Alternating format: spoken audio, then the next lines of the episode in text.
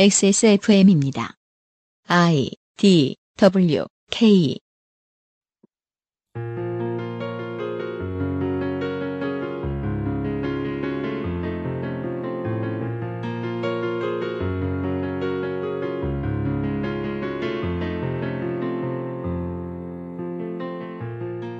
지난 한 해 동안 저희는 돈을 벌어야 한다는 것 말고는 딱히 정관이 존재하지 않는 극우 유튜버, 자해하는 미국, 필수노동을 외면하는 한국, 기꺼이 안티백서가 된 언론인들, 상업문학이 표방한 모험의 달라진 모습, 잘못된 번역으로 온 나라를 속인 오보, 백기와는 어떻게 세상을 한 발 앞으로 나아가게 만들었는가, 미얀마의 민주주의는 어떻게 저지되고 있는가, 구구 인사들의 옹졸함이 어떻게 비즈니스 모델이 되었는가, 미국에 묶인 이란의 돈은 한반도의 평화와 어떤 관계인가, 노동계는 왜 저렇게 많은 국회의원을 배출하고도 스스로의 힘을 인지하지 못하는가, 전 세계 어디에 있어도 한민족을 한민족으로 끌어안아야 하는 이유, 대중 일반이 부동산 투기를 부끄러워하지 않게 된 이유, 샤넬의 노동자들이 거리로 나선 이유, 사법부에 좀 더 구체적인 견제가 필요한 이유, 한국을 배우려 하는 청년이 늘어나는 이유, 아놀드 토인비가 하지 않은 말이 영원히 전파되는 이유, 건전한 능력주의도 배척되는 이유, 스타베이전 헤이트 운동이 늦게나마 빛을 볼 수 있었던 이유, 대통령이 전제군주이길 바라는 이상한 민주시민이 생기는 이유 등을 이야기했습니다. 대선이 눈앞이고 많은 이들이 그 어떤 선택도 자기 성에 차지 않는다고 말합니다. 하지만 그 말을 하는 그들의 일상을 들여다보면 종종 거리낌 없이 행하는 차별을 어렵지 않게 관찰할 수 있습니다. 정치권의 혀를 끌끌 차는 것으로 먹고 사는 미디어, 자기 자신의 허물을 들여다보지 못한다면 미래는 없습니다.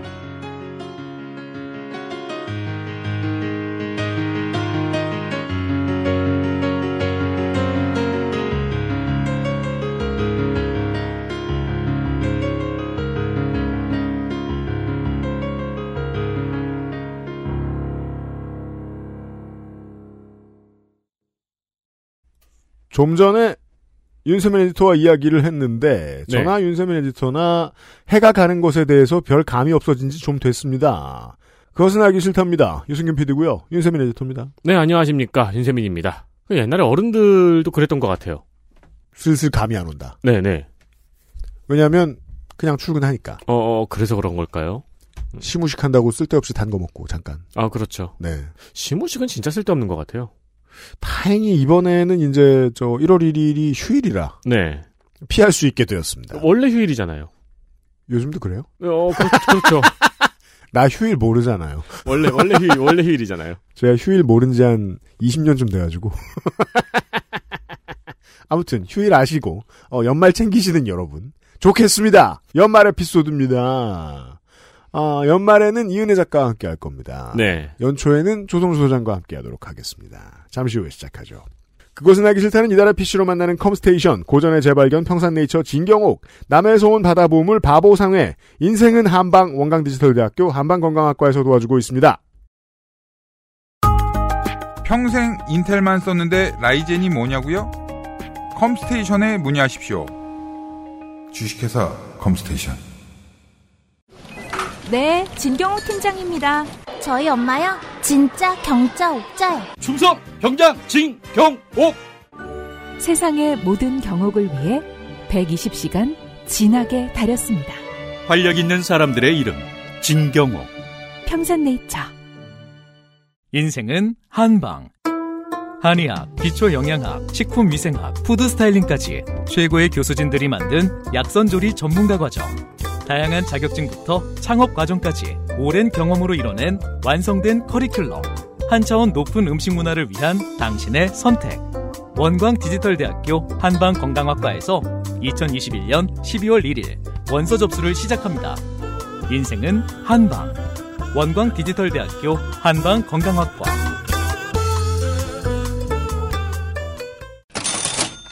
취약 정보.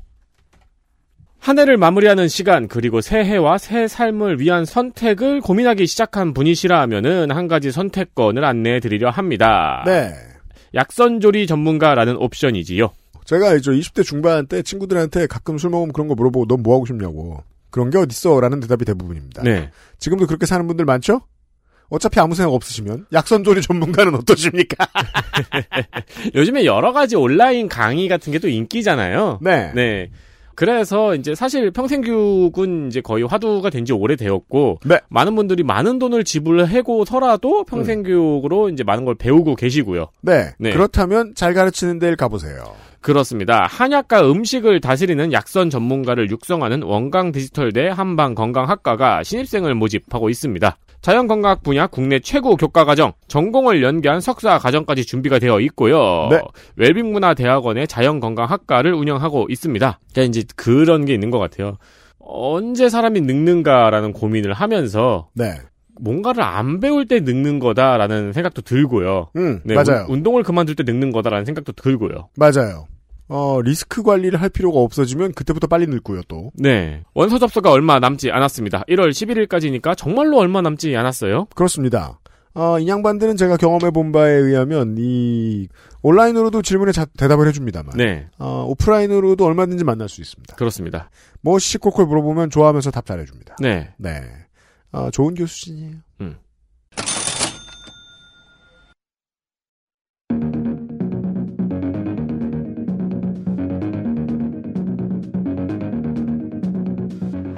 쉽고 명확한 방송 작가 체험.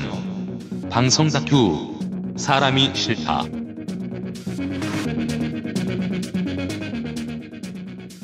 이십일 년의 마지막 그것은 알기 싫다. 방송 다큐 사람이 싫다 시간입니다. 이은혜 작가가 돌아와 앉아 있습니다. 어서 오십시오. 네, 안녕하세요. 여러 가지 측면에서 사람들이 흔히 가지기 쉬운 고정관념, 높고 낮음에 대한 고정관념, 혹은 정도 차이에 따른 고정관념에 대한 이야기를 조성주 소장과도 그렇고 이번 주 내내 나눌 생각입니다. 열심히 관찰을 해보니까 말이에요. 제가 요즘 여러 번 얘기하죠. 그 노동자라는 단어 편협하게 쓰는 미디어에 질렸다. 근데 이게 이제 기본적으로 영미여권에서 온 단어의 번역어다 보니까 네. 두 개의 명사입니다. 레이버와 워커. 네. 이 단어에 대한 고정관념은 영미여권에도 아직 그대로 있더라고요. 음. 이 편협함 있잖아요. 그 뭐 뭔가 돈을 많이 버는 화려한 직업은 노동자 바깥. 정해진 정규직을 못 구하면 노동자 바깥. 이런 개념. 음. 영미여권도 마찬가지입니다. 그렇다고 타파해선 안 될 대상인 건 전혀 아니죠. 네. 상관없는 얘기인 것처럼 들릴 수도 있습니다만, 음, 제가 아는 어떤 꼰대는 자기 딸이 대학 들어가서 이제 친구들이랑 술 마시는 걸 술자리라는 단어를 붙이는 걸 겁나 싫어하더군요. 어, 왜요? 그럼 뭐라고 해요? 친목. 그러니까 그 단어는 안 회. 쓰면 안 되냐라고 얘기하는 어머. 거예요. 그냥 파티라고 부르면 안 되냐라든가 막 이러는 거예요. 그러니까 나는 술자리를 가, 알코올 파티. 실제로 그거에 가깝기도 하지만 어른들의 자리에 비하면 네. 나는 술자리를 가지지만 내 딸은 술은 마시되 술자리는 가지면 안 된다. 이 양반들이 봤을 때 술자리란 뭔가 어, 옛날 사람들 사업할 때 하는 것이나 어... 아니겠죠. 모르겠어요. 네. 어떤 그러니까 다른 건 몰라도 여기까지만 예상할 수 있어요. 무슨 츠- 머릿속에 단어의 층위가 있고 그 층위 중에 조금 위에 저 술자리란 단어가 있구나 정도만 예측할 수 있었어요. 뭐 뻘짓거리 했겠죠. 어두운 공간에서 음. 뭐 깊이 예상할 수는 없었습니다만 음. 네. 제가 분명하게 예측할 수 있는 건 하나밖에 없었습니다. 무슨 상하 질서가 머릿속에 있는데 음. 그 위쪽에 있는 여러 가지 개념들이 있죠, 사람들 머릿속에는. 그러면 그걸 없애기 위해서 미디어는 많은 노력을 합니다. 네. 미국으로 말하면 뭐 어, 총기 사용을 주의하자는 가식이라도 미디어가 떱니다. 아무리 사람들이 성소수자를 무시하고 싶어해도 미디어에서는 사랑은 사랑이다라고 얘기합니다. 네. 그런 가식이라도 떨어줘야 돼요. 그렇습니다. 근데 한국의 미디어는 계층 간 상하 질서에 대한 고정관념을 타파하려고 별로 애도 쓰지 않습니다. 오히려 그냥 그걸 감추는 걸 일반인들하고 비슷하게들 합니다. 미디어 업계 내부가 어떤지 들여다볼 필요가 있겠습니다. 오늘은 그런 이야기를 할 것입니다. 어, 제가 전직을 되게 여러 번 한 케이스예요. 작가가 되기 전에. 네. 혹시 두 분은 좀 직업이 많으셨나요? 에디터가 그 문제에 있어서 마스터입니다. 우리 방송의 캐릭터상. 그렇죠. 아, 그래요. 저 세질 못해요. 포기했습니다. 그 돌이켜보면 해봤어요.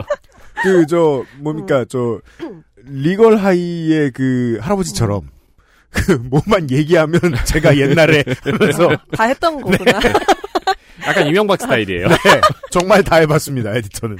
저 아유 명함도 못 내밀겠는데 윤혜 작가도 복잡한 것 같아요. 저는 이제 도서관 사서로 처음에 일을 시작했어요. 그 도서관 학과를 나와가지고 문헌정보학과라고 옛날에 부르던. 맞아요 문헌정보학과를 나와서 지금도 그렇게 부르, 부르 죠. 아, 그래요? 네. 도서관 학과가 더 옛날입니다. 아, 그러네요. 맞다. 나 대학 다닐 때도 이미 문정이었다. 그렇죠. 네. 줄여서 문정과인데 네. 도서관 사서로 처음에 일을 시작했다가 음. 너무 제 그 결과 맞지 않아가지고 그래요. 음. 네 대학 행정 직원으로 그 이직을 했고요. 네. 그 다음에는 첫 시간에 말했던 것 같은데 기자 일을 잠깐 했고 그렇죠. 또 외거진 에디터로 전직을 하기도 했고 잡지사도 힘들죠. 그렇습니다. 네. 최종 방송 작가가 된 건데요. 이게 네. 이제 굉장히 슬픈 여정이에요. 네. 그, 아, 저 하나 발견했어요. 다 박봉이에요. 네, 이게 저기, 저도 이제 학과가 학과다 보니까, 네. 이게 이제 책 좋아하는 사람들의 슬픈 여정이에요. 그 근처로 가보고 싶은데, 네. 왜 제대로 된 곳이 하나도 없는가. 요 사이에 원래 살짝 출판사 아, 끼어있거든요? 아 제가 거기까지는 네 너무 힘들 것 같아가지고 거기까지는 못 갔는데 나름 잡지사도 예, 네. 출판사 비슷한 노동 환경이죠. 비슷해요. 네. 비슷하고 음. 노동량이 되게 많고 힘들긴 한데 그렇죠. 어쨌든 이런 식으로 되게 다양한 고용 형태를 겪었어요. 음. 그러면서 뭐 임시직, 계약직, 정규직, 프리랜서 이런 식으로 최종 프리랜서가 됐는데요. 네. 그러니까 방송 작가로 처음 경험을 한 거죠. 프리랜서를. 그래서 방송 작가라는 직종이 이 프리랜서로 일을 하는 거는 다른 프리랜서랑은 되게 개념이 달라요. 그래서 그 칼럼니스트 분들이나 네. 뭐 시사로 말할 것 같으면 시사평론가 이런 양반들이 프리랜서잖아요. 네네. 지들도 프리랜서인데 그 그래서 이제 방송 작가들을 만나면서 어 방송 작가들도 그냥 프리랜서라고 생각하는 것 같은 사람들을 제가 덜어봤어요. 이 노동 환경을 못 본 거죠. 자기랑 똑같은 방송 작가 글 쓰는 사람인 줄 착각하기도 하고. 그러니까 왜 다르냐면 방송 작가들은 거의 하루의 대부분을 어떠한 특정 프로그램에 종속이 돼요. 그래서 되게 긴 시간을 이 프로를 위해서 일을 하거든요. 네. 근데 작가들은 그럼에도 불구하고 왜 프리로만 계약을 할까 음. 생각을 하면 선택권이 없어요. 몇 주째 계속 말씀드린 얘기입니다. 그렇다면 방송사는 그러면 왜 역으로 음. 프리랜서로만 작가를 뽑을까? 네. 이게 제가 사례를 하나 가져왔는데요. 보죠. 얼마 전에 한 방송사에서 생긴 일이에요. 상근 작가들하고 기자들하고 같이 일을 하던 뭐 프로그램이 있습니다. 기자들과 상근 작가들. 자, 네. 상근 작가들은 프리랜서고 기자들은 정규직일 것입니다. 네. 근데 갑작스럽게 팀장이 작가들을 소집을 한 거예요. 음. 모여 앉은 작가들한테 팀장이 이렇게 말을 했어요. 네. 계약이 끝났습니다. 그러니까 작가들은 되게 어리둥절한 거죠. 왜냐하면 계약 자체를 안 했었거든요.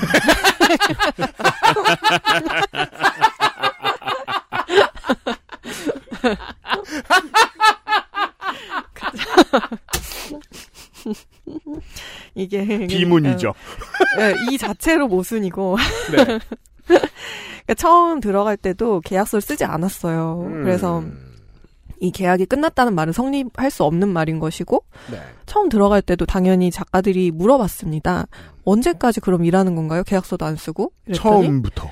어, 원하면 쭉 근무하실 수 있습니다. 라는 답을 들었던 거예요, 이들이. 아우, 이미 거짓말이잖아요. 그렇죠. 그래서 그 작가들이 팀장한테 물었어요. 그럼 저희 보고 어떻게 하라는 건가요? 계약이 끝났단 말을 들은 직후에. 네. 그러니까 그 팀장도 답을 하지 않았고, 그러니까 그 누구도 그 팀의 어느 누구도 답을 주지 않은 거예요. 음. 그리고 다음 달 언제까지만 근무를 하십시오라는 통보만 내려온 거죠. 그래서 그 음. 프로그램은 결국 그렇게 끝이 났고, 그러니까 작가진은 거의 다 공중분해가 된 거고요. 네. 기자들만 그 자리에 덩그러니 남은 거죠. 좀 들여다볼 만한 지점이 뭐냐면 회사에서 그럼 상근을 시키는데 왜 이 사람들을 프리랜서로 고용했을까이거든요. 그러니까 비용도 비용이지만요. 또 하나의 이유는 그 이합 집산을 위해서라고 저는 생각해요. 좀 더 설명을 들어봐야겠습니다. 그러니까 방송계 같은 경우는 굉장히 업무 성과가 빠르게 드러나는 업계예요. 네. 그죠? 이게 무슨 저 뭐 개발실에서 일하는 것, 뭐 제조업에서 일하는 것 이런 거하고는 너무 너무 다르죠. 어 오늘 뭐 라디오로 말할 것 같으면 아무리 늦어도 3개월 안에 결과를 알아. 그렇죠. 네. 아무리 늦어도 제가 아무리 늦어도라고 말씀드리는 이유는 네. 그 닐슨 리서치의 라디오 청취율 조사 안 하더라도 그 전에 대충 압니다. 이거 떴다 네. 안 떴다. 맞아요. 네. 그리고 시청률 같은 경우는 더 즉각적으로 네. 뭐 매주 나오니까. TV는 더 빠르죠. 네. 그래서 이 시청률과 청취율에 의해서 움직이는 세계이다 보니까 프로그램 속에서 일하는 모두가 다 시청률하고 청취율에 되게 민감해요. 그러니까 성과가 만약에 나지 않는다 하면은 지금 프로그램을 빨리 없애고 음. 다른 프로를 만들자라고 위에서 이제 그렇게 그 작당을 하는 거죠. 그렇죠. 거기까지는 네. 우리가 뭐 TV 프로그램이나 뭐 이런 방송가를 다룬 드라마 이런 데서 다 봤기 때문에 이해는 돼요. 대표적으로 이게 말해주는 짧게 함축해서 말해주는 메시지가 그거죠. 라디오 스타의 마지막 대사. 다음 주에 만나요, 제발. 그렇죠. 아, 그렇죠. 네. 음. 그래서 뭐 그러면 만약 어떤 프로가 성공을 하게 되면 그 과실은 다 같이 나누게 돼요. 그러니까 뭐 진행자도 그렇고 뭐 작가, PD 그렇죠. 네. 음. 근데 성과를 내지 못하면 그 실패는 누가 책임질 것인가 음. 하면 온전히 진행자나 작가의 몫으로 돌아가게 되는 거예요. 그래서 진행자나 작가의 어떤 부진을 음. 그 삼아서 프로그램을 그 종영을 하게 되면 그들이 등에 메고 그 실패를 등에 메고 잘리게 되는 거죠. 자, 여기서부터는 좀 관심 없게 보셨거나 본 적이 없으신 이야기일 것 같아요. 방송가에 대해서. PD는 하나 겁나 망한 프로를 만들었어요. 그랬다고 잘리지 않아요. 그렇죠. 네. 그 다음번에 다시 새 방송을 출발할 수 있는 기회를 얻어요. 네. 네. 다만 꾸준히 자주 실패하는 PD가 있어. 그럼 방송사 내에 소문이 나겠죠. 음. 쟤랑 일하면 망한다 너. 음. 이 정도. 하지만 결과는 똑같아요. PD는 자리를 지켜요. 네. 네. 그리고 누가 잘리느냐? 어, 연예인, 진행자, 고정 패널, 작가 등등입니다. 네. 그러니까 이게 그 이합 집산이라고 제가 말씀을 드렸는데, 음. 그러니까 해처 모여를 하기에 제일 쉬운 게 작가랑 그 진행자인 거죠. 이상하죠? 진행자는 돈을 꽤 받아요. 네. 그러거나 저는 그런 무한 경쟁 시장 문제 없다고 생각해요. 음. 돈을 많이 받으면. 아 그리고 진행자는 잘 나가면 돈을 받고요. 네. 못 나가면 월급을 받죠. 그러니까 뭐 그, 예를 들어 뭐 저기 회사에 소속되어 있잖아요. 아나운서면. 네. 네, 네, 맞아요. 예를 들어 뭐뭐 미국이에요. 제일 레노 쇼예요. 시청률이 안 나와. 제일 레노가 잘려요. 네. 그건 음. 괜찮아요. 근데 작가는 뭔가? 그러니까 이런 일들이 굉장히 흔하기 때문에 저는 일하면서 이제 사람들한테 어떤 말을 들을 때 조금 힘들어지더라고요. 아, 우리 코너가 주로 키워드 위주예요. 네. 네. 오늘의 키워드. 아유, 우리 사이에 우리 사이에 가족 같은 우리 사이에 왜 그래? 이런 말들을 제가 일하면서 들었거든요. 이 말은 보통 엄마가 하진 않습니다. 가족이 아니니까. 그렇죠. 가족 같은. 네. 누구 입에서 나오느냐가 중요한데. 보통은 책임자죠. 그, 책임자. 네, PD의 입에서 정규직 PD. 어떤 뭐 업무를 얘기하면서 이제 그 작가나 진행자한테 뭐 타이르기 위해서 이들을 이제 뭐 좀 일을 시키기 위해서 부탁하기 위해서 일을 부탁하기 위해서 이런 말들을 하셨는데 이게 공동의 실패가 공동의 책임이 되면 이런 말이 성립을 해도 뭐 들어도 나쁘지 않을 것 같아요. 공동의 실패가 일부의 책임이 되는 마당에 좀 어떤 우리 사이가 대체 뭔데 이렇게 되는 거죠. 음, 그렇죠. 묘합니다. 공동의 음. 실패가 일부의 책임이 된다. 네. 단적인 예를 하나 들게요. 아, 요거 재밌어요. 맞아요. 요 얘기 꼭 하고 싶었어요. KBS에 음. 지금은 없어진 프로인데 저널리즘 토크쇼 J라는 프로가 있었어요. 프로그램의 완성도와 화제성, 다루는 내용의 건전함이나 과감함 같은 면에서 어, 저널리즘 토크쇼 J는 아주 잘 만들었고 실험성도 충분하고 좋은 프로였어요. 맞습니다. 평도, 평단도 좋아했고 정치 고관여층 시청자들도 좋아하던 프로그램이었어요. 네. 그런데 근데 이 프로그램에 일하던 한 20명 남짓의 프리랜서 노동자들이 지난해 갑작스럽게 다 잘리게 됐어요. 네 여기서 프리랜서 노동자들의 일함은 또 어떤 어떤 포지션이 있었나요? 기억나세요? 프리랜서 PD 분들 그리고 작가분들 프리랜서 PD도 있죠. 네, 네. 꽤 있죠. 그렇게 제가 기억을 하고 있는데 이제 거기서 일하던 이 일이 어떻게 알려졌냐면 거기서 일하던 한 프리랜서 PD님이 그 저널리즘 토크쇼 J 공식 페이스북에 글을 올리신 거예요. 네. 그러니까 자기 페북 아니고 음. 그 프로 페북에 어떤 이런 문제 제기를 하셨고 이런 일이 있다라는 걸 알리신 거죠. 음. 그러면서 음. 이분이 올리셨던 말 중에 노동자 정신의 증- 근간인 전태일 열사 이야기를 방송으로 만들며 그 방송을 만드는 노동자들을 부당하게 해고하는 이 구조적 모순, 이 모순이 아무렇지 않게 존재하는 것이 지금의 KBS라고 비판을 하셨어요. 이게 좀 충격적이었던 게 아- 방금 알려주신 그 디테일 때문이죠. 그 본인이 하고 싶은 말이 꼭 있다고 해서 갑자기 공식 계정이 캐릭터를 바꿔서 이런 말을 하진 않거든요. 그렇죠. 이건 굉장히 네. 과감한 시도네요. 그렇죠. 그리고 그분 입장에서는 이게 이제 정말 절박한 심정이셨을 거예요. 네. 일이 통로가 아니면 얘기를 그렇죠. 할 수가 없다. 맞아요. 그리고 이렇기 때문에 이 일이 당연히 이슈가 됐고요. 음. 관련된 기사도 막 나왔고 이렇게 주목을 받게 된 거예요. 네. 그러니까 방송사에서 가만히 있을 수가 없잖아요. 음. 주목을 받은 이상은. 왜냐면 자기네 공식 페이지니까요. 네. 그래서 빠른 반응을 반응을 했다가 네. 덤탱했습니다. 드물게 빠른 해명을 내놓았는데 네. 보통은 해명 안 하거든요. 음. KBS가 내놓은 입장을 보면은 이제 음. 축약을 하자면 프리랜서 제작 스태프와 계약을 맺고 일하고 있다. 이 프로그램도 마찬가지다. 그렇죠. 그러니까 계약에 위배되지는 않지만 음. 개편 논의 과정에서 스태프들이 의사 결정에 충분히 참여하지 못했다고 느낄 수 있었을 것이다. 네. 라고 했어요. 물론 우리야 이제 분위기를 아니까 갑자기 잘랐다를 음. 인정한 거라는 건 알 수 있습니다. 또 제작 스태프들이 개편 프로나 다른 프로에서 본인의 열정과 능력을 발휘할 기회를 가질 수 있도록 최선을 다하겠다라고도 덧붙였어요. 네. 그러니까 줄이자면 위법은 아니지 않아? 이런 입장인 거죠. 그렇죠. 예. 이게 우리 이제- 계약장에 위배되는 거 아니고 음. 아닌데 그냥 음. 도의적으로 미안한 마음 조금 가지고 있으니까 그 그거 있죠. 음. 그뭐 다음에 해 봅시다. 맞아요. 딱딱 그런 거고 이게 좀 중요한 지적을 해주신 게 이런 일에 보통 방송사들이 공식 입장을 빨리 내놓지 않아요. 절대 빨리 내놓지 않습니다. 눈치보다 입장을 아예 안 내놔요. 그렇죠. 네, 근데 조용해질 때까지. 입장을 이렇게 빨리 내놨다라는 건 물론 뭐 사람 일이니까 좋은 점도 있겠죠. 어떤 책임감을 가지고 어깨가 무거워서 그런 걸 수도 있겠습니다만 나름 억울했던 겁니다. 어, 이런 일 되게 많은데 우리한테만 지랄이야? 네. 같은 심정이 없었지 않았을 것입니다. 맞아요. 그래서 어쨌든 내놓은 입장도 음. 결국은 되게 어떻게 보면 제 입장에서는 되게 도식적이라고 느껴지는 그런 하나만한 얘기였고. 네.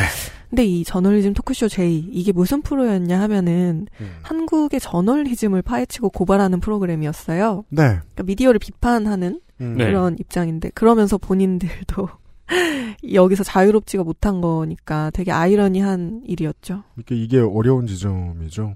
오늘의 대선을 뭔가 그, 마, 대화 안 되는 꼰대들의 싸움, 어, 인 것처럼 이야기하는 진보 저널리스트들이 덜어 있고, 맞는 지점도 있습니다. 그게 보통 이런 일들 때문이거든요.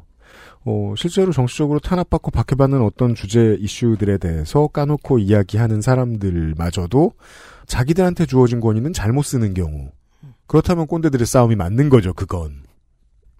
이게 또 특히나 케이블 TV의 예능이나 드라마 뭐 이런 거면 이런 일이 오히려 더 묻힙니다. 네. 더 나쁜 환경이기 때문에 그런 점도 있어요. 네. 우리 이제 이현애 작가가 여러 번 설명해 주신 어차피 처음부터 외주제 작업체다.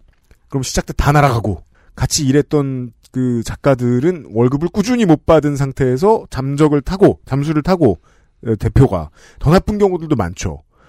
더 나쁜 경우가 이상하게 사회에 덜 밝혀지는 아이러니가 종종 있긴 합니다만 그렇다고 해서 여기에 문제가 없는 건 아닌 겁니다. 어떤 점 우리 시청자 어, 우리 청취자 여러분들도 자주 보실 이런 시사 프로, 교양 프로 이런 데의 작가들이나 비정규직이 당하는 처우들 말이죠. 그나마 이제 또 잊혀질만 하면 나오는 저 그것 그것이 알고 싶다의 네. 방 노동 강도나 이런 문제들 얘기 있잖아요. 예. 실제로 그 알이 다뤄야 될 건 너네 팀이다. 그렇습니다. 이런 얘기.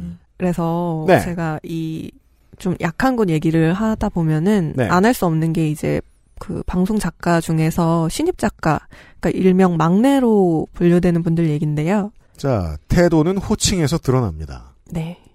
그 방송가는 정말로 별의별 그 기생천, 기상천외한 호칭이 되게 많은 곳이에요. 네. 그래서 처음 가면 정신을 못 차립니다. 호칭이 너무 많아서. 너무 많아요. 네, 제가 하나하나 생각해 봤거든요. 네. 그냥 떠오르는 것만 적어 봤는데, 아가. 아가? 산호, 아가? 산호조리원 아니에요? 산후조리원은 네. 오히려 아가라는 말을 가장 어, 안 쓰는 그렇죠. 안 곳일 쓰죠. 겁니다. 아니, 근데 다 직장인이잖아요. 아가! 아가는! 이게 저는 다 다행히 못 들어봤는데 물론 미국 이름 중에는 네, 네. baby가 있습니다. 실제로. 그거는 근데 애, 애칭이잖아요. 애칭, 호칭 아니잖아요. 그죠? Wow, 아가. 네, 이게 이제 막내 작가분들, 신입 작가분들한테 호칭이에요? 이게 기사로도 나온 적 있어요. 아가로 불리는 신입 작가들에 대한 기사도 있었는데 아무튼 그렇고 와, 본인이 시어머니나 장모님.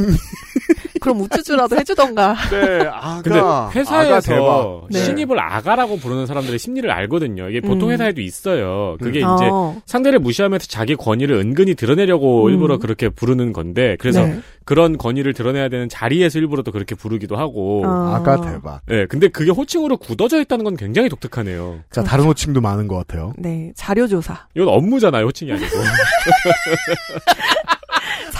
사물, 사물. 사람을 밀링머신이라고 아니, 부르는 것 같은. 사물도 아니지. 하다못해 자료조 네. 서라고도 불러주던가. 이하를 붙이라고.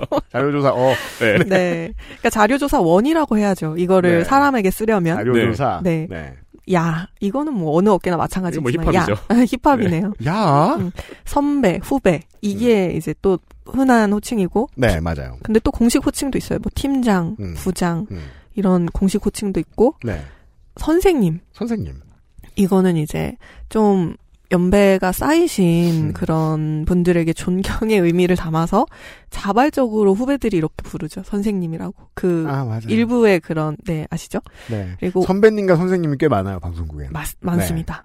그리고 왕작가. 이것도 네. 왕작가. 호칭이에요. 왕작가. 그러니까 보통은 메인 작가를 이렇게 부르거든요. 맞아요.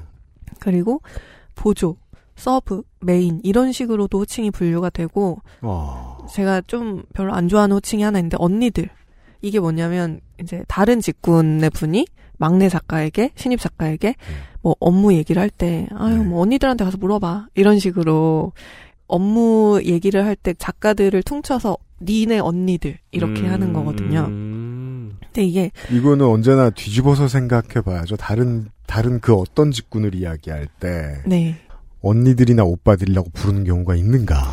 그러니까 이게 뭐 별것 아닌 것 같지만 되게 중요한 문제예요. 사실은 어떻게 불리느냐를 보면은 처우도 알 수 있다고 저는 생각을 그렇죠. 해서 무슨 기자떼기가 홍보실 만날 일이 있었는데 홍보실 직원이 새로 들어왔어요. 홍보실 직원은 대기업 정규직이겠죠? 홍보실제 처음 발령받아서 모르는 게 많아. 그러면은 너네 회사 가서 니네 선배들한테 물어보라라는 말을 야가 너네 오빠들한테 물어봐. 너네 형들한테 물어봐. 라고 하지 않아요. 그렇죠. 그러니까 위계가 다르거든. 굉장히 낮추는 말이죠. 이게 그렇죠. 업무적으로 이제 정식으로 쓰이면. 네. 근데 저, 저 같은 경우는 이게 부르는 사람이나 불리는 이 관계성이 잘 드러난다고 보는데 네. 연예계를 예로 들면 왜 카메라 앞에 서시는 분들도 음, 뭐 배우, 가수, 개그맨, MC 되게 여러 직군이 존재를 하잖아요. 그렇죠. 근데 유독 그 배우에게만 땡땡땡 배우님이라는 호칭이 되게 광범위하게 쓰여요. 네. 방송국 바깥에선 많이 안 들리는데 네. 방송국 안에선 정말 많이 들리는 단어예요. 이것도 생각해 보면 뭐 개그맨님, 가수님 이런 단어는 잘 쓰이지 않잖아요. 못 들어봤습니다. 그렇죠. 그러니까 이런 호칭, 존칭이죠, 이거는. 음. 이런 존칭이 저는 연예인 가운데서도 유독 그런 배우를 추앙하는 어떤 암묵적인 분위기와 음. 되게 관계가 있다고 생각을 해요. 이게 연예인이 진짜 돼봐야 겨우 알까 말까 하고 연예인이 됐는데 자기가 몰랐죠? 그러면은 본인도 그렇게 차별하는 사람인 거고요. 그 실제로 저 연예인의 직종에 따라 카스트가 갈린다는 건 바로 느낄 수 있거든요, 정말이지. 네. 네. 그리고 왠지 모르는 게 보통 스태프와 구별해가지고 부르는 호칭이 그 사람이 개그맨이든 가수든 상관없이 그냥 연기자라고 하잖아요. 네, 그렇죠. 음, 그러니까 제가 잠깐 연예인 호칭 얘기를 했는데 네. 그보다 더 호칭이 되게 난리통인 곳이 제작 현장이죠. 방송 제작 현장. 음. 이저 같은 경우 는 방송 작가니까 작가들 얘기를 좀 해보고 싶은데 네. 제가 처음으로 촬영 현장을 갔을 때 너무 놀랐어요. 뭘까요? 사방에서 막내 찾는 소리만 들리는 거예요. 그러니까 뭐 어, 막내야 이렇게 막 소리를 치기도 하고 네. 막내야 섭외 끝났어? 막 이렇게 막 급하게 묻기도 하고 또 자기들끼리 막내 지금 어디래? 빨리 오라고 해. 빨리. 막 이런 식으로. 어, 그러니까 PD님도 메인 작가님도 막내만 되게 애타게 찾는 거예요. 네. 막내 교죠. 이- 일종의 종교 집회죠. 네. 그렇게 불리는 사람들은 또 기본적으로 보면은 걷지 않고 막 뛰어다녀요. 네. 막내라 불린 사람. 네, 왜냐하면 하도 여기저기서 동시다발적으로 막 부르니까 음. 이분들이 걸을 여유가 없는 거예요. 그러니까 이게 시- 방송계에서는 신입 작가들한테 관행적으로 막내라는 호칭을 붙이거든요. 네. 그러니까 여기서는 뭐 장녀, 장남 다 필요 없고 다 막내예요, 그냥. 음. 그래서 뭐 통상 막내 작가, sub 작가, 메인 작가로 이렇게 구분이 되는데요. 맞습니다. 근데 이 단어를 좀 생각해 볼 필요가 있는 게 네. 기저에 어떤 차별성이 깔려 있어요. 음. 그러니까 신입 작가라는 멀쩡한 그 호칭도 있는데 네. 심지어 작가 두 단어는 떨어져 나가고 막내라는 두 글자만 살아남거든요. 아 그렇구나. 작가는 떼죠. 떼죠. 작가인데. 네, 막내 작가라고 보통 잘 부르지 않고 막내라고 막내. 부릅니다. 네. 그러니까 같은 신입이어도 PD나 아나운서한테는 뭐 막내 PD, 막내 아나운서 이런 게 공식 명칭이 되질 않거든요. PD 아나운서에게 그런 말 하는 건 본 적 없습니다. 네, 이게 되게 차별적인데다가 또 하나는 사람을 부려먹기 진짜 편리해요. 그렇죠. 이게 너무 좋은 호칭인 거예요. 네. 부리는 사람들한테는. 그러니까 예를 들면 뭐 이은혜 작가한테는 담배 한 갑만 사다 줄래? 이은혜 작가 담배 한 갑만 사다 주시겠습니까? 이러기 되게 힘들잖아요. 그럴 수 있는 사람은 고딩 정도죠. 그리고 그 네. 고딩들은 어, 어 른들한테 네. 대가를 지불해요. 그렇죠. 남은 돈 가지라고. 그 남은 돈이라도 주든가. 근데 이게 제가 그러면 이은혜 작가를 떼고 음. 막내야 담배 한 갑만 사다 줄래? 이거는 가능하거든요. 자연스러운 문장이 되죠. 네. 이상하지 않아지는 거예요. 네. 그래서 아이고. 어떻게 생각해 보면 이 단어 자체가 되게 고리적 단어거든요. 근데 아직도 죽지 않고 살아남아 있는 게 되게 신기한 거죠. 생각해보면 세상 어느 다른 필드에도 막내라는 단어는 거의 사라져가고 있어요. 그럼요. 그렇죠. 이게 죽지 않고 살아있는 이유는 딱 하나죠. 아. 막내라고 불린 이들이 막내라고 부르고 싶거든요. 어, 그런 네, 대물림인가. 그것도 크죠. 네. 네. 네. 실제 막내 작가, 그러니까 신입 작가들이 하는 업무를 좀 들여다보면은 그죠. 굉장히 많고 방대하기로 방송가 자체에서 이미 유명해요. 네. 그러니까 원고 작성은 대부분 sub 작가나 메인 작가의 몫이고요. 음. 그러니까 신입 작가는 원고를 거의 쓰지 못해요. 그럼 일이 없어야 되는데. 네, 근데 왜 바쁘냐 하면은 그 외에 모든 일을 해야 되거든요. 음. 그러니까 섭외, 자료 조사, 취재, 스케줄 정리, 원고 수합, 뭐 녹취록 타이핑, 공문 요청, 발송, 주차증 관리 이런 걸 다 해야 되기 때문에 아니 굉장히 대체 바빠요. 주차는 왜 자꾸 들어가 있는 거예요? 그렇더라고요. 난 그게 제일 이해가 안 돼요. 여적지 안 그런 방송사는 본 적이 없습니다. 그렇습니다. 네. 그래서 스스로를 이분들이 작가, 우린 작가 아니고 작가인 것 같아. 막 이런 식으로 부르기도 네. 해요. 음, 네. 되게 단순한 문제예요, 사실은. 음. 그냥 돌려주면 돼요. 명칭과 이름을 돌려주면 되거든요. 그렇죠. 신입 작가 들어오면 막내야 이렇게 부르지 말고 뭐 김땡땡 작가 이렇게 부르면 간단하게 해결될 그렇죠. 문제입니다. 얘기를 듣고 음. TV를 보다 보면 느끼는 건데 본인들 스스로도 부끄러움을 모르는 게 왜 대중들 시선 눈치를 많이 보는 연예인들도 네. 가끔씩 작가를 지칭할 때 막내 작가라고 하잖아요. 네. 이 그게 방송에 그대로 나오고 그렇습니까? 네 네 방송에 많이 나와요. 이제 막내 작가가 뭐 하고 있다. 뭐 예능 본 많이 나와요. 그렇죠 그렇죠. 그렇죠. 옛날에 그래서- 그 김대주 작가가 제일 유명했죠. 그래요. 네. PD한테는 아무리 친해도 아무리 친해도 이제 방송간에는 존칭을 쓰는데 네. 방송간에도 작가들한테는 존칭을 쓰는 모습이 없더라고요. 흔하진 않죠. 예. 그래서 이게 어렵지가 않은 문제여서 사실 방송가 선배들이 네. 조금 시혜적인 태도를 버리면 될 문제입니다. 그러니까 이런 것들이 좀 전반에 깔려 있어서 그래요. 아, 너네 방송 배우면서 일하는 게 어디야? 라는 그러니까 마인드가 깔려 있어서. 나이를 먹고 먹어도 이해 못 하겠는 게 시혜적인 태도라는 게 몸에 배기 되게 쉽고 몸에 배우면 버리기 되게 어렵나 봐요. 그건, 네. 그러니까 못 버리, 어, 안 바뀌는 거잖아요. 네. XSFM입니다.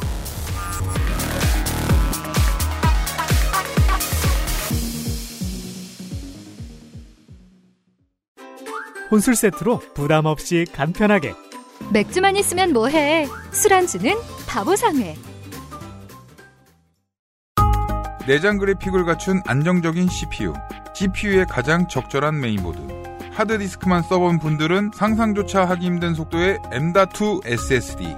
기능성과 디자인을 모두 충족하는 케이스까지. 이달의 PC로 빠르게 구매하실 수 있습니다. 010-8279-5568 원하시는 다른 어떤 사양도 대처할 수 있는 컴스테이션에 문의하셔도 좋습니다. 주식회사 컴스테이션.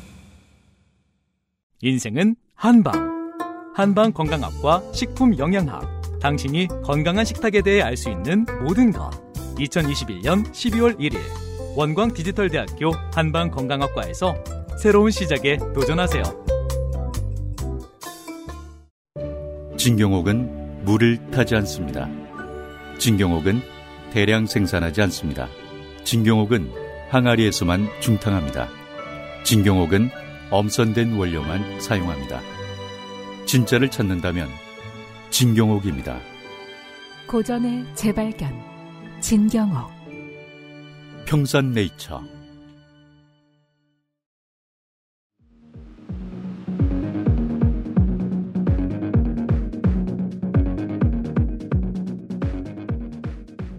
자, 광고를 듣고 돌아 왔습니다. 아, 이번 주의 평일은 이은혜 작가와 함께 할 거고요.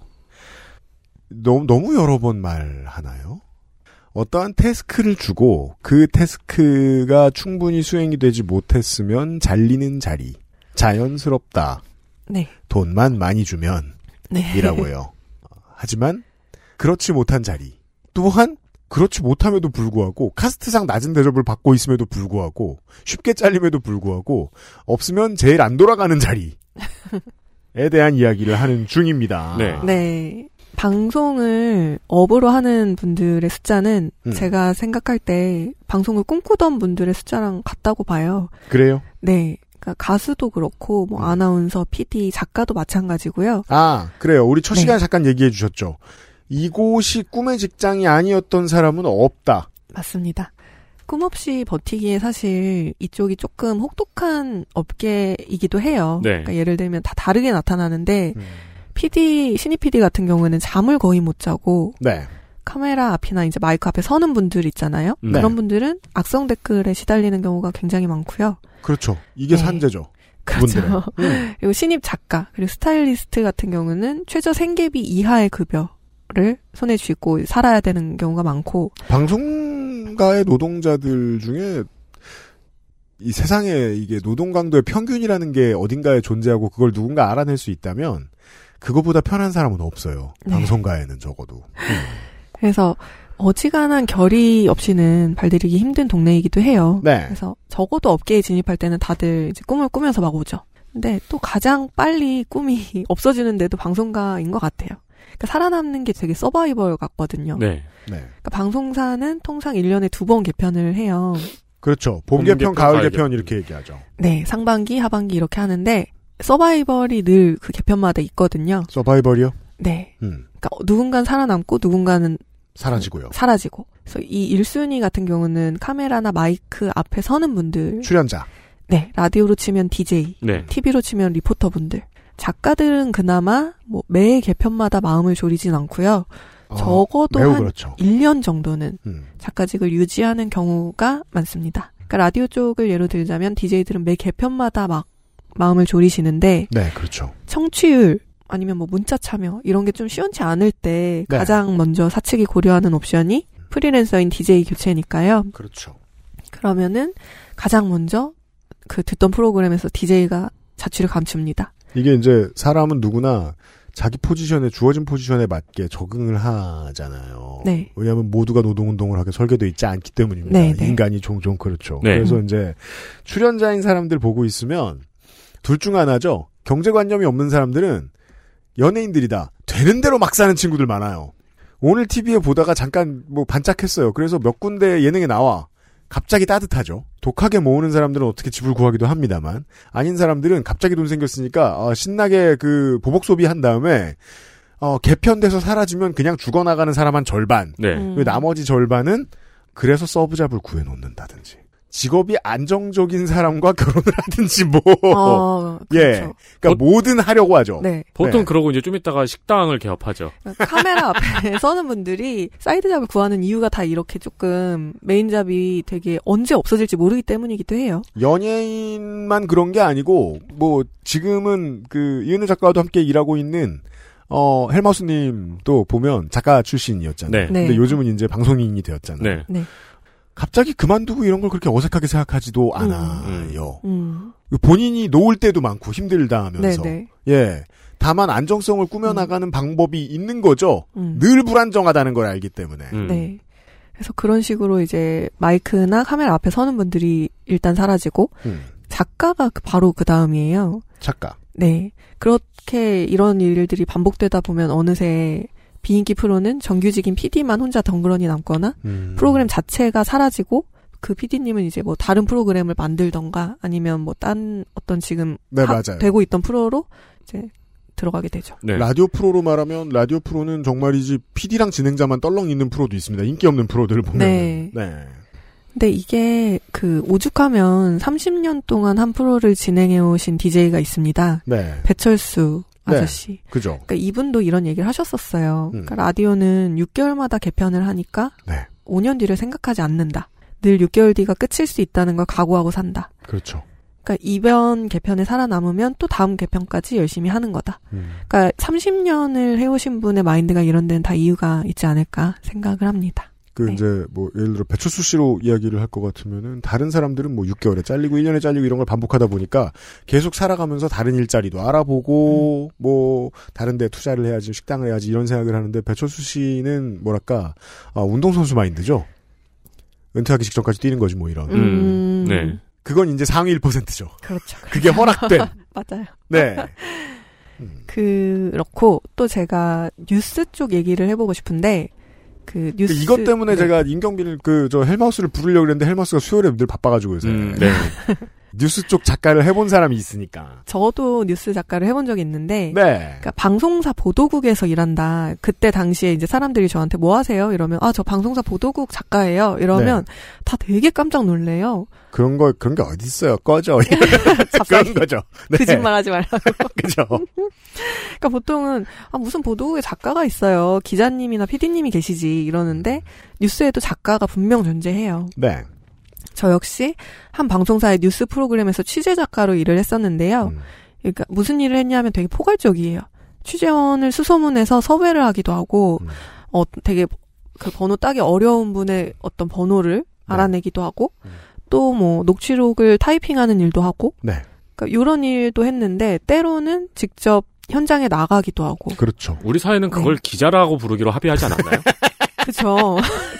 그 설명이 꽤 필요하죠. 네. 다만 일관성은 보이죠.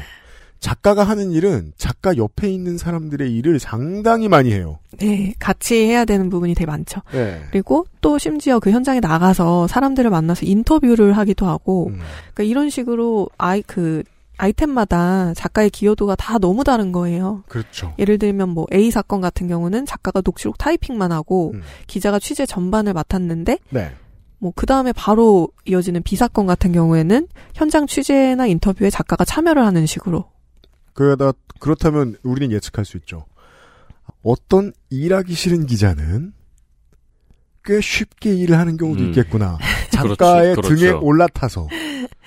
그래서 제가 뉴스 작가로 일을 할 때 저희 그 같은 팀 작가들이 좀 마음고생을 했던 일이 있는데요. 이게 byline 때문이었어요. 네, byline 얘기를 여기서도 합니다. 뉴스나 기사에 byline이 있잖아요. 네. 그러니까 단순하게 말하면 어떤 그 기자나 필자의 이름을 넣는 일이거든요. 그렇죠. 그러니까 인터넷이나 지면 기사에서 보실 수 있는 뭐 기자명 음. 이런 건데 그 영상 뉴스에도 byline이 있어요. 네. 네. 그 리포트 끝자락에 영상 마지막에 나오는 자막인데 맞아요. 뭐세 영- 줄, 네 줄쯤 나옵니다. 네, 영상 취재 뭐 김 누구, 음. 영상 디자인 이 누구, 뭐 편집 박 누구 이런 식이에요. 그렇죠. 그렇죠. 그러니까 이런 그 기사에서 byline이 단순한 의- 이름 이상의 의미를 지닙니다. 음. 이게 왜 그러냐면 기사를 만든 사람을 세상에 알리기도 하고 그렇죠. 또 그 동시에 책임을 부여하게 되는 거죠. 네. 맞아요. 그래서 byline이라는 단어만 들으면 그게 무슨 소리인지 방송사와 저 언론 신문사 밖에 있는 사람들은 전혀 이해도 안 가고 실감도 안 되는데 네. 우리 아까 호칭 막내 얘기하면서 얘기했잖아요. 호칭이 부여하는 특별한 의미. 그렇죠. 네. 굳이 byline이라는 단어를 언론사 사람들이 어, 꼭 붙들고 있으려는 데에는 byline이라는 단어에 어떤 힘을 부여했기 때문이거든요. 네. 맞아요. 네. 그러니까 힘과 책임을 동시에 부여하는 맞아요. 단어인데요. 그러니까 제가 뉴스 프로 초- 근무 초기에는 이 byline이 별 문제가 되지 않았어요. 취재 작가 기여도가 높은 기사는 자연스럽게 byline에 작가 이름이 들어갔습니다. 아 그래요. 네. 근데 뭐 물론 작가가 단순 업무에만 기여한 기사는 당연히 byline에 실리지 않았고요. 음, 조금 애매하네요. 애매해도 구분을 네. 잘하면 불만 안 가질 수는 있을 것 같긴 한데. 근데 어느 순간부터는 이게 기- 저희 기여도와 무관하게 리포트에서 작가 이름이 아예 사라진 거예요. 그렇죠. 네. 그래서 처음에는 뭐 실수겠지 했는데 이게 같은 일이 계속 반복돼가지고 음. 인턴 기자님이나 뭐 VJ 그 CG 담당자분 이런 분들 이름은 늘 정확하게 나갔는데 음. 작가들 이름이 수시로 제외가 되기 시작한 거죠. 네. 그래서 작가들이 상사한테 면담을 요청을 했어요. 예, 예. 어, 취재에 좀 일정 부분 이상 기여한 기사에는 byline에 넣어주세요라는 거였거든요. 그런 요구를 했더니. 상사가 아니 byline 그게 중요한가? 이러시는 거예요. 세상 거짓말이죠. 그렇죠. 언론사에 오랜 세월 근무했으면 네, 이게 제일 중요한 것이라는 걸 알 텐데. 굉장히 사실은 중요한 건데. 그래서 이 질문은 새로 번역해야죠. 아니 너네가 그렇게 중요한가? 아 그렇죠. 죠, 그렇죠. 이건. 그러니까 그분이 저희한테 말씀하신 요지는 이거예요. 그러니까 byline은 전혀 중요한 것이 아니고 너희의 커리어를 쌓는데 도움을 주지도 않는다. 자 보세요. 너네는 전혀 중요하지 않고 커리어를 쌓는데 도움을 주지 않겠다. 에요. 지금 책임만 부여받지 딱히 좋은 것도 없지 않냐.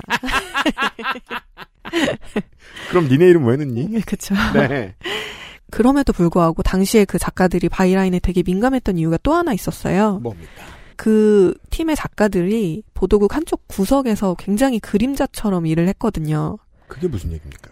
이들이 매일 정해진 구역에 출근을 해요. 네. 그리고 상주를 하면서 일을 하는데 회사는 계약서를 써주지 않았고 아 여기도 마찬가지. 네. 여기도 마찬가지였죠. 음. 그리고 매일 노동을 하는데 결과물에 이름이 들어가지도 않고 하니까 아 이게 작가의 byline과 기자의 byline 이게 또 다르네요. 네 아예 존재감이 사라지게 됩니다. 그렇게 되다 보니까 보도국에 일하는 무수한 사람들조차도 저희의 존재를 모르는 분들이 되게 많았어요. 아 이거 이거 이거 실제로 겪어보신 분들 계시면 되게 거지 같은 네. 기억이 나실 텐데 내가 맨날 가서 일하고 있는데도 이 직장에 거의 대다수가 날 모른다. 네. 그런 포지션들이 있죠. 그래서 쟤네는 맨날 저렇게 모여서 뭐하지? 약간 이런 눈으로 보시고 지나가는 분들도 되게 많았고 음. 실제로 질문도 들어봤어요. 뭐 하시는 거예요? 여기서 모여서 뭐 하고 계세요? 그래서 네. 아 저희 이 프로 작가다 이러니까 또 놀라시고 같은 프로인데. 같은 프로인데도 네, 네. 뭐 예를 들어 뭐 저 주말 프로 진행했을 때 한 4주 동안 어 1층에 그 모든 저 경비팀 어르신들에게 계속 설명했습니다. 당연히 그럴 줄 알고 있었습니다. 네. 그또 쉬프트도 쓰시고 이러니까 아 예 저 이 시간에 이거 진행합니다. 그럼 일단 절 처음 보기도 하고 그래요? 이러고 음. 보도국 내의 분위기를 모르시기도 하고 1층에서는 네. 생방이 있어요 주말에? 네 저 하나 있습니다. 음. 이러고 몇 번을 설명을 해요. 근데 4주 동안 설명했죠? 그럼 그다음부터는 절 아시거든요. 그렇죠. 네.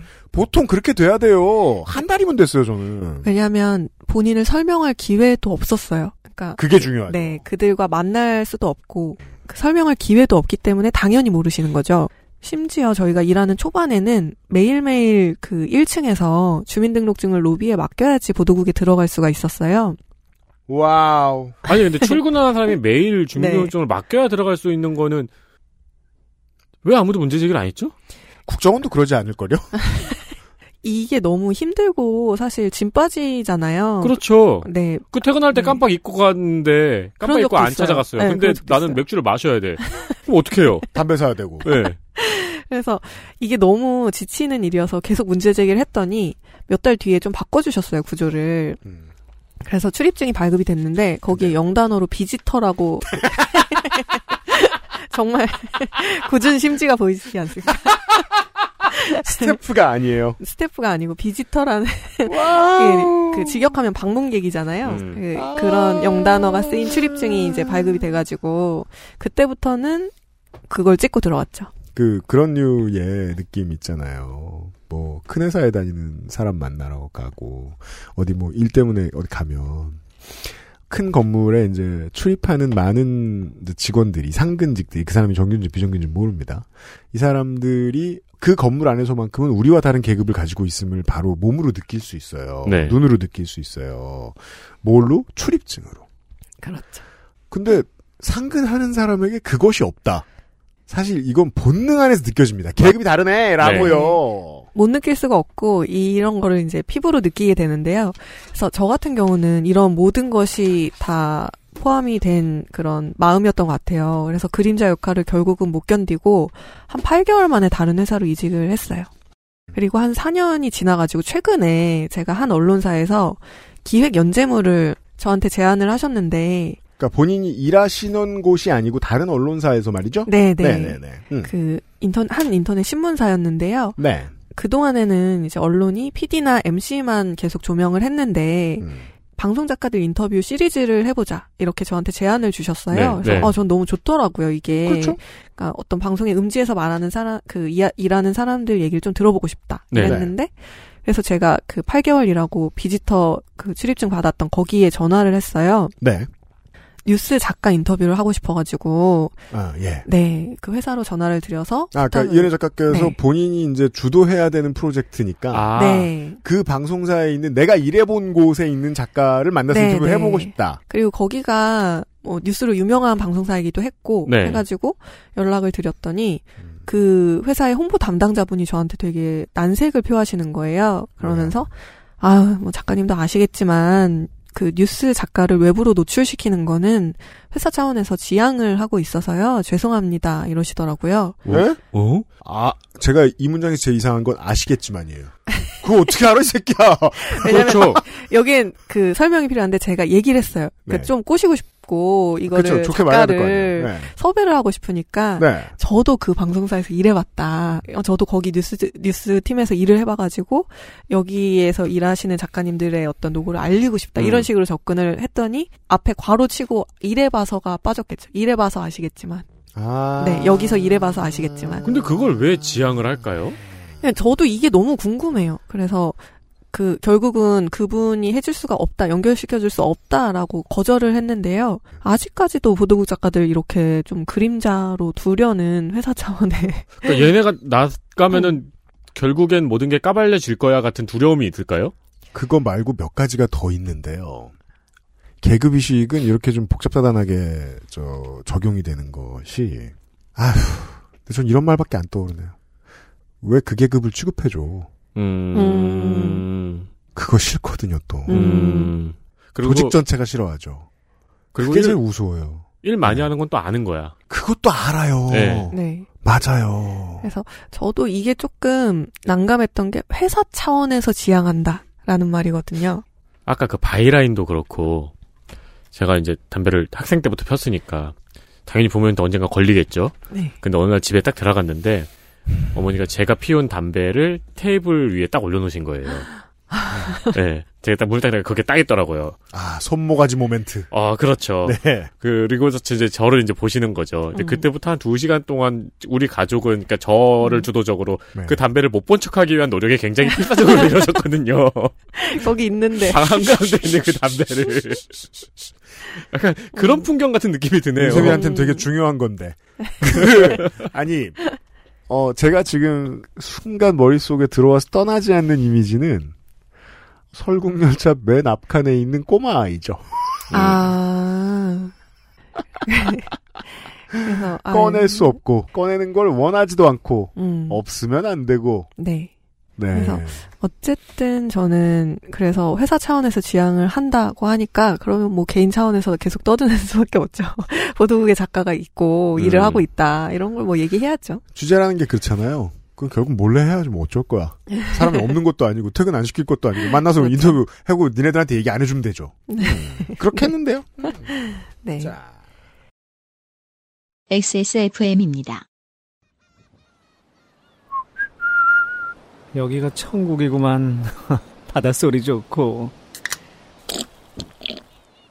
아, 시원하다. 어디? 음, 맛 좋다.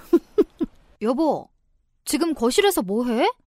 바다, 그리고 술. 맥주만 있으면 뭐해? 술안주는 바보상회. 요즘 어른들이 말이야 설국열차 비유하는 거 싫어합니다. 꼰대 같아가지고. 그러니까 전혀 참신한 비유가 아니죠. 맞아요. 아 그, 겁나 안 참신해요. 안 네. 참신한 거는 최고예요. 네. 근데도 제가 생각이 안 날 수가 없던 이유는 정말이지 미디어 산업은 정규직만으로는 아무것도 할 수 없기 때문이에요. 정말 네. 아무것도 할 수 없기 때문이에요. 여러 번 얘기하게 됩니다. 그래서 한 편에 만약에 프로그램이 제작될 때 그럼 몇 명의 비정규직이 필요할까? 아, 이거 재밌네요. 제가 프로그램을 하려니까 너무 망, 그 범위가 크고 제가 좀 오차 범위가 있을 수 있을 것 같아서 네. 작게 코너 하나로만 계산을 했어요. 그러면 서울에 위치한 모 방송국 TV 시사 프로라고 생각을 할 때 TV 시사 프로. 먼저 프리랜서인 작가와 정규직 기자가 아이템 회의를 합니다. 몇 명 규모예요? 다 다른데요. 저는 되게 작게 설정해서 네. 작가 그냥 한 명이라고 했어요. 그리고 정규직 기자 한 작네요. 명. 정말, 정말 작은 작네요. 코너. 네. 네. 되게 뭐 5분 10분짜리 코너. 네. 그럼 아이템이 정해지면 사전 조사와 장소 인물 섭외를 그 둘이 가- 함께 진행을 해요. 네, 작가와 기자가. 네. 여기에 이제 비정규직인 인턴 기자가 투입이 되기도 하고요. 현장 촬영 당일이 되면은 방송사 차량에 탑니다. 그죠. 방송사 차에 네. 사람이 되게 많이 타고 있는데 저 사람 다 뭐지? 하면 이렇게 구성돼 있어요. 운전석에는 파견 비정규직 운전 노동자.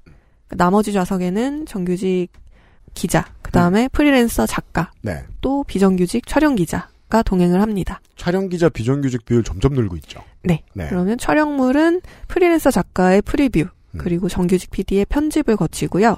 비정규직 CG실 직원의 손을 또 거치고. 어, CG실은 또 비정규직이에요? 네. 이거 재밌어요. CG실은 늘그 자리에 있고 네. 직원이 바뀐다고 기계가 바뀌지도 프로그램이 바뀌지도 않습니다. 네. 그럼에도 불구하고 비정규직이 되게 많아요. 엄청 많아요. 어, CG 없이 니네가 뭘 할 수 있다고.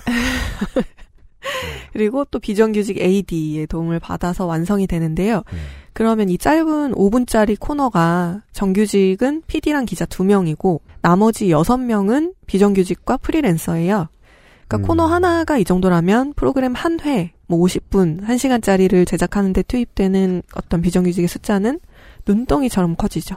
보통 어 좀 더 잘 나가고 네. 이제 코너 하나 말고 진짜 프로그램 하나다. 네.